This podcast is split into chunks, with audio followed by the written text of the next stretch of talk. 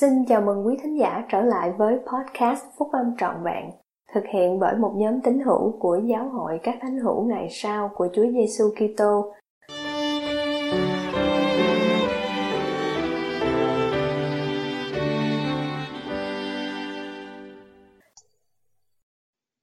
Giao ước vĩnh viễn Bài của Chủ tịch Russell M. Nelson Chủ tịch Giáo hội các thánh hữu ngày sau của Chúa Giêsu Kitô đăng trong tạp chí Liahona tháng 10 năm 2022. Trong thế giới bị giằng xé bởi chiến tranh và tin đồn về chiến tranh, khát khao về lẽ thật, ánh sáng và tình yêu thương thanh khiết của Chúa Giêsu Kitô là lớn hơn bao giờ hết. Phúc âm của Đấng Kitô là vinh hiển và chúng ta được ban phước để học tập và sống theo các luật pháp của phúc âm. Chúng ta hoan hỷ khi có cơ hội chia sẻ phúc âm để làm chứng về lẽ thật của phúc âm, dù chúng ta ở đâu. Tôi đã thường xuyên nói về tầm quan trọng của giao ước Abraham và việc quy tụ dân Israel khi chúng ta tiếp nhận phúc âm và chịu phép bắp tem chúng ta mang lấy danh thiêng liêng của Chúa Giêsu Kitô. Phép bắp tem là cánh cổng dẫn đến việc trở thành những người cùng thừa kế tất cả những lời hứa mà Chúa khi xưa đã ban cho Abraham, Isaac, Jacob và con cháu của họ. Giao ước mới và vĩnh viễn và giao ước Abraham về cơ bản là giống nhau. Hai cách diễn đạt giao ước mà Thượng Đế đã lập với những người nam và người nữ, hữu diệt vào những thời điểm khác nhau. Tính từ vĩnh viễn biểu thị rằng giao ước này đã tồn tại ngay cả trước khi sáng thế. Kế hoạch được đặt ra trong Đại hội đồng Thiên Thượng bao gồm việc nhận thức rõ ràng rằng tất cả chúng ta sẽ bị loại bỏ khỏi sự hiện diện của Chúa Tuy nhiên, Thượng Đế đã hứa rằng Ngài sẽ ban cho một đấng cứu rỗi mà sẽ chiến thắng những hậu quả của sự xa ngã. Thượng Đế phán bảo Adam sau phép báp tên của ông và ngươi theo ban của đấng không có ngày bắt đầu hay năm kết thúc từ mọi vĩnh cửu này đến mọi vĩnh cửu khác. Này, ngươi là một trong ta là con trai của Thượng Đế. Và như vậy, mong cho tất cả loài người đều trở thành con cái của ta. Adam và Eva chấp nhận giáo lễ bắp tem và bắt đầu quá trình hiệp một với Đức Chúa Trời. Họ đã đi vào con đường giao ước. Khi các anh chị em và tôi cũng bước vào con đường đó, chúng ta có một lối sống mới. Chúng ta từ đó tạo ra mối quan hệ với Thượng Đế để Ngài ban phước và thay đổi chúng ta. Con đường giao ước dẫn dắt chúng ta trở về với Ngài. Nếu chúng ta để Thượng Đế ngự trị trong cuộc sống chúng ta, giao ước đó sẽ dẫn dắt chúng ta càng ngày càng gần hơn với Ngài.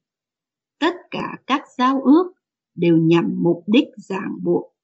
Chúng tạo nên một mối quan hệ với những ràng buộc vĩnh viễn. Một khi chúng ta lập giao ước với Thượng Đế, chúng ta từ bỏ vùng trung lập mãi mãi. Thượng Đế sẽ không từ bỏ mối quan hệ của Ngài với những người đã tạo dựng liên kết như vậy với Ngài.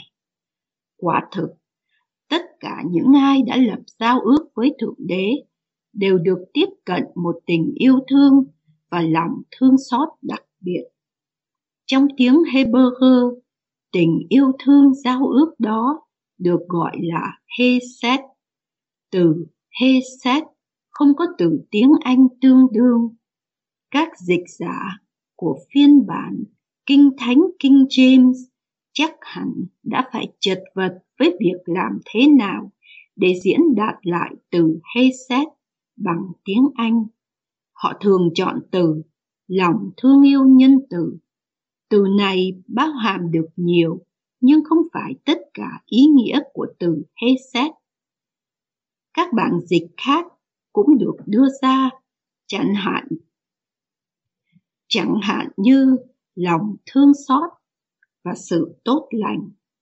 Từ Hesed là một thuật ngữ duy nhất mô tả một mối quan hệ giao ước, trong đó cả hai bên phải trung thành và trung tín với nhau.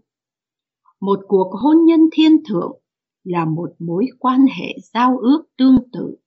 Người chồng và người vợ lập giao ước với Đức Chúa Trời và với nhau để trung thành và trung tín với nhau. Từ Hesed là một kiểu tình yêu thương và lòng thương xót đặc biệt mà Thượng Đế cảm thấy và gửi đến những người đã lập giao ước với Ngài. Và chúng ta đáp lại bằng lòng thương yêu Hesed dành cho Ngài. Vì Đức Chúa Trời đã có lòng thương yêu nhân từ hay Hesed cho những ai đã giao ước với Ngài, nên Ngài sẽ yêu thương họ. Ngài sẽ tiếp tục đồng hành với họ và cho họ cơ hội thay đổi. Ngài sẽ tha thứ cho họ khi họ hối cải. Và nếu họ đi lạc lối, Ngài sẽ giúp họ tìm thấy con đường trở về với Ngài. Một khi anh chị em và tôi lập giao ước với Thượng Đế, mối quan hệ của chúng ta với Ngài trở nên gần gũi hơn nhiều so với trước khi giao ước. Giờ đây, chúng ta được ràng buộc với nhau nhờ giao ước của chúng ta với Thượng Đế. Ngài sẽ không bao giờ mệt mỏi trong những nỗ lực của Ngài để giúp chúng ta, và chúng ta sẽ không bao giờ làm cạn kiệt sự kiên nhẫn, nhân từ của Ngài đối với chúng ta. Mỗi người chúng ta đều có một vị trí đặc biệt trong lòng của Thượng Đế. Ngài có niềm hy vọng lớn lao nơi chúng ta. Anh chị em biết về lời tuyên bố lịch sử mà Chúa đã ban cho tiên tri Joseph Smith. Điều này đến qua sự mặc khải. Chúa phán cùng Joseph, lời hứa này cũng áp dụng cho các ngươi, vì ngươi xuất phát từ Abraham, và lời hứa này đã được lập với Abraham. Qua đó, giao ước vĩnh viễn này đã được khôi phục như một phần của sự phục hồi vĩ đại của phúc âm trọn vẹn. Hãy nghĩ về điều đó. Giao ước hôn nhân được lập trong đền thờ kết nối trực tiếp với giao ước Abraham. Trong đền thờ, cặp vợ chồng được giảng dạy tất cả các phước lành dành cho dòng dõi trung tín của Abraham, Isaac và Jacob. Giống như Adam, cá nhân anh chị em và tôi đã bước vào con đường giao ước khi bắp tem. Rồi chúng ta bước vào đó một cách trọn vẹn hơn trong đền thờ. Các phước lành của giao ước Abraham được ban cho trong các đền thờ thánh. Những phước lành này cho phép chúng ta khi được phục sinh thừa hưởng các ngai vàng, vương quốc, chấp chính và quyền năng, quyền thống trị để đi đến sự tôn cao và vinh quang trong tất cả mọi điều. Trong phần kết của Kinh Cựu Ước, chúng ta đọc về lời hứa của Malachi rằng Elise sẽ làm cho lòng cha trở lại cùng con cái, lòng con cái trở lại cùng cha. Trong thời Israel cổ đại, sự ám chỉ đó về cha bao gồm tổ phụ Abraham, Isaac và Jacob. Lời hứa này được làm sáng tỏ khi chúng ta đọc phiên bản khác của câu này mà Moroni đã trích dẫn cho tiên tri Joseph Smith, người, tức là Eli, sẽ gieo vào lòng các con cái những lời đã hứa với ông cha chúng và lòng các con cái trở lại cùng ông cha chúng. Những ông cha đó chắc chắn bao gồm Abraham, Isaac và Jacob. Sự hy sinh chuộc tội của đấng cứu rỗi đã cho phép Đức Chúa Cha làm tròn những lời hứa của Ngài với con cái của Ngài. Bởi vì Chúa Giêsu Kitô là đường đi, lẽ thật và sự sống, nên theo đó chẳng bởi Ngài thì không ai được đến cùng cha. Việc làm tròn giao ước Abraham trở nên khả thi nhờ sự chuộc tội của đấng cứu rỗi của chúng ta, Chúa Giêsu Kitô. Chúa Giêsu Kitô là trọng tâm của giao ước Abraham. Kinh Kiểu Ước không chỉ là một cuốn sách thánh thư, nó còn là một cuốn sách lịch sử. Anh chị em nhớ đã đọc về cuộc hôn nhân của Sarai và Abraham. Bởi vì họ không có con, Sarai đã cho người hầu gái của mình, Aga, cũng được làm vợ của Abraham theo sự hướng dẫn của Chúa. Aga sinh ra Ismael. Abraham yêu thương Ismael, nhưng Ismael không phải là đứa trẻ mà giao ước sẽ được thông qua. Như một phước lành từ Đức Chúa Trời và để đáp lại đức tin của Sarai, bà đã thụ thai trong những năm cao tuổi để giao ước sẽ được truyền qua con trai của bà Isaac. Ông được sinh ra trong giao ước. Chúa đặt tên mới cho Sarai và Abraham, Sarah và Abraham.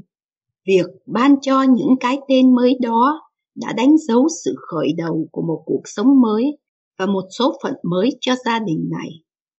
Abraham yêu thương cả Ismael lẫn Isaac. Đức Chúa Trời nói với Abraham rằng Ismael sẽ được sinh sôi và trở thành một dân lớn. Đồng thời, Đức Chúa Trời nói rõ rằng giao ước vĩnh viễn sẽ được thiết lập qua Isaac. Tất cả những ai chấp nhận phúc âm đều trở thành một phần của dòng dõi Abraham. Chúng ta đọc trong Galati. Và anh em thấy đều chịu phép bắt tên trong đấng Christ, đều mặc lấy đấng Christ vậy.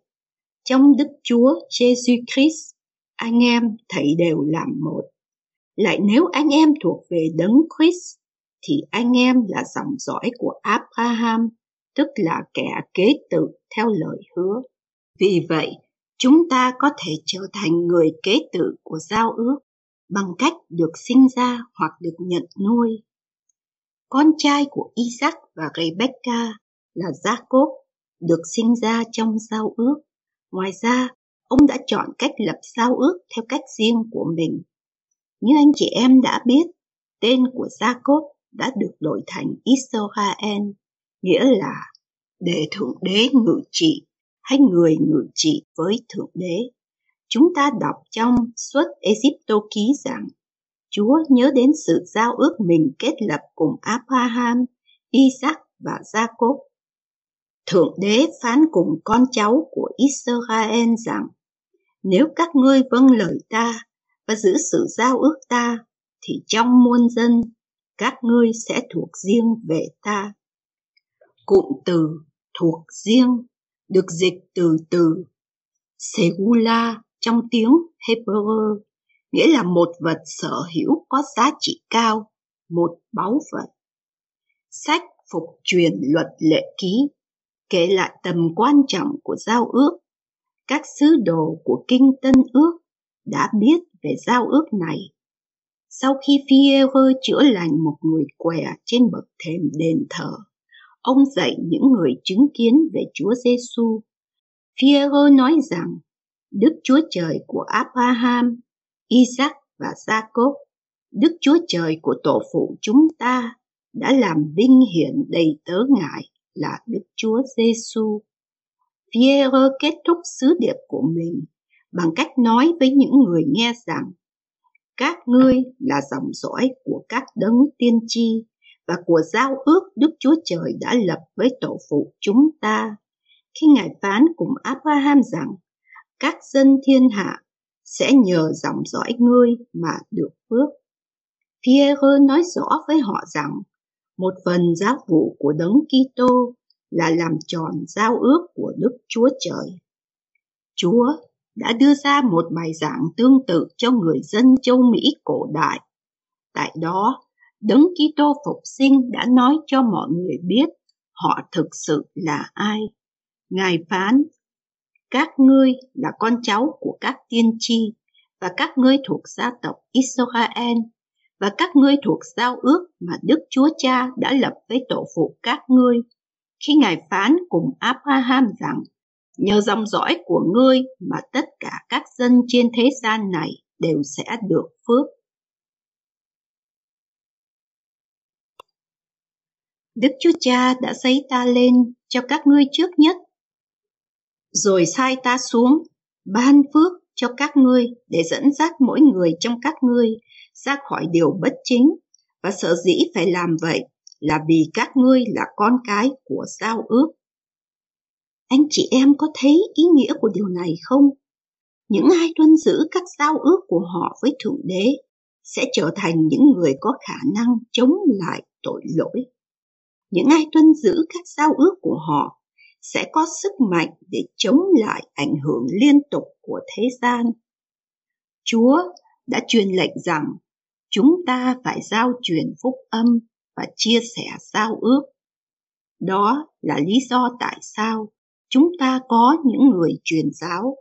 Ngài mong muốn cho mọi con cái của Ngài có cơ hội chọn phúc âm của đấng cứu rỗi và dấn thân vào con đường giao ước. Thượng Đế muốn kết nối tất cả mọi người với giao ước mà Ngài đã lập từ xa xưa với Abraham. Vì vậy, công việc truyền giáo là một phần thiết yếu của sự quy tụ vĩ đại của Israel. Sự quy tụ đó là điều quan trọng nhất đang diễn ra trên thế gian ngày nay. Không có điều gì khác so sánh được với tính chất trọng đại của sự quy tụ. Không có điều gì khác so sánh được với tầm quan trọng của sự quy tụ. Những người truyền giáo của Chúa, các môn đồ của Ngài đang dấn thân vào thử thách lớn nhất, chính nghĩa lớn nhất, công việc vĩ đại nhất trên trái đất ngày nay. Nhưng còn có thêm nhiều điều khác nữa có một nhu cầu lớn lao để giao truyền phúc âm cho những người ở phía bên kia bức màn che. Thượng đế muốn tất cả mọi người, cả hai bên bức màn che, được hưởng các phước lành từ giao ước của Ngài. Con đường giao ước là dành cho tất cả mọi người. Chúng tôi khẩn nài mọi người đi trên con đường đó với chúng tôi. Không có công việc nào khác mà bao gồm cả người sống lẫn người đã khuất như công việc này. Vì Chúa thương xót tất cả những ai sẽ khẩn cầu đến thanh danh của Ngài với một tấm lòng chân thành. Bởi vì chức tư tế Melchizedek đã được phục hồi, những người nữ và người nam tuân giữ giao ước có quyền tiếp cận các chìa khóa của tất cả các phước lành thuộc linh của giáo hội. Tại lễ cung hiến đền thờ Kirtland vào năm 1836, dưới sự chỉ dẫn của Chúa, Eli hiện ra mục đích của ông ấy là gì? Để làm cho lòng con cái trở lại cùng cha. Elia cũng hiện ra mục đích của ông ấy là gì? Để trao cho Joseph Smith và Oliver Cowdery gian kỳ phúc âm của Abraham và nói rằng trong chúng tôi và dòng dõi chúng tôi gồm tất cả các thế hệ sau chúng tôi sẽ được phước. Do đó, Đức Thầy đã ban cho Joseph Smith và Oliver Cowdery thẩm quyền chức tư tế và quyền truyền giao những phước lành độc nhất của giao ước Abraham cho những người khác. Trong giáo hội, cả cá nhân và tập thể chúng ta đi trên con đường giao ước giống như hôn nhân và gia đình chia sẻ một mối ràng buộc bình đẳng duy nhất nhằm tạo nên một tình yêu thương đặc biệt thì mối quan hệ mới cũng được hình thành khi chúng ta tự giảng buộc mình bằng giao ước trực tiếp với thượng đế của chúng ta đây có thể là ý của Nephi khi ông nói rằng Chúa yêu thương những kẻ nào muốn chọn Ngài làm thượng đế của họ. Đây chính là lý do tại sao, như một phần của giao ước, lòng thương xót và tình yêu thương đặc biệt hay hê xét là dành cho tất cả những ai bước vào mối quan hệ ràng buộc và mật thiết này với Thượng Đế, ngay cả đến ngàn đời. Lập giao ước với Thượng Đế, thay đổi mối quan hệ của chúng ta với Ngài mãi mãi. Giao ước đó ban phước cho chúng ta thêm một phần của tình yêu thương và lòng thương xót. Điều này ảnh hưởng đến việc chúng ta là ai và cách Thượng Đế sẽ giúp chúng ta trở thành người chúng ta có thể trở thành. Chúng ta được hứa rằng chúng ta cũng có thể là cơ nghiệp riêng đối với Ngài. Những ai lập và tuân giữ các giao ước thiêng liêng sẽ được hứa ban cho cuộc sống vĩnh cửu và sự tôn cao là ân tứ lớn lao nhất trong tất cả mọi ân tứ của Thượng Đế. Chúa Giêsu Kitô là người bảo đảm các giao ước đó. Những người tuân giữ giao ước mà yêu mến Chúa và cho phép Ngài ngự trị tất cả mọi điều khác trong cuộc sống của họ sẽ khiến cho Ngài là ảnh hưởng mạnh mẽ nhất trong cuộc sống của họ. Trong thời đại của chúng ta, chúng ta có đặc ân nhận được các phước lành tộc trưởng và biết được mối liên kết của chúng ta với các tộc trưởng cổ đại. Những phước lành đó cũng cung cấp một cái nhìn thoáng qua về những gì phía trước. Sự kêu gọi của chúng ta với tư cách là dân Israel lập giao ước là đảm bảo mọi tín hiểu của giáo hội nhận ra niềm vui và đặc ân liên quan đến việc lập giao ước với Thượng Đế. Đó là lời kêu gọi để khuyến khích mỗi người nam và người nữ, con trai và con gái tuân giữ giao ước để chia sẻ phúc âm với những người nằm trong phạm vi ảnh hưởng của họ. Đây cũng là lời kêu gọi để hỗ trợ và khuyến khích những người truyền giáo của chúng ta, những người được gửi đến với những chỉ dẫn để làm bắt tên và giúp quy tụ dân Israel để chúng ta cùng nhau trở thành dân của Thượng Đế và Ngài sẽ là Thượng Đế của chúng ta. Mỗi người nam và người nữ tham gia vào các giáo lễ chức tư tế, những người lập và tuân giữ các giao ước với Thượng Đế đều được tiếp cận trực tiếp với quyền năng của Thượng Đế Chúng ta mang lấy danh Chúa lên trên bản thân mình một cách cá nhân. Chúng ta cũng mang lấy danh Ngài với tư cách là một dân tộc. Nhiệt thành sử dụng tên chính xác của giáo hội các thánh hữu ngày sau của Chúa Giêsu Kitô là một cách quan trọng mà chúng ta với tư cách là một dân tộc mang lấy danh Ngài. Quả thật, mọi hành động nhân từ của giáo hội các thánh hữu ngày sau của Chúa Giêsu Kitô và các tín hữu của giáo hội là sự thể hiện lòng thương yêu nhân từ Hesed của Thượng Đế. Tại sao Israel bị phân tán? Bởi vì dân chúng đã vi phạm các lệnh truyền và ném đá các tiên tri. Một Đức Chúa Cha yêu thương nhưng đau buồn đáp lại bằng cách phân tán dân Israel đi khắp nơi.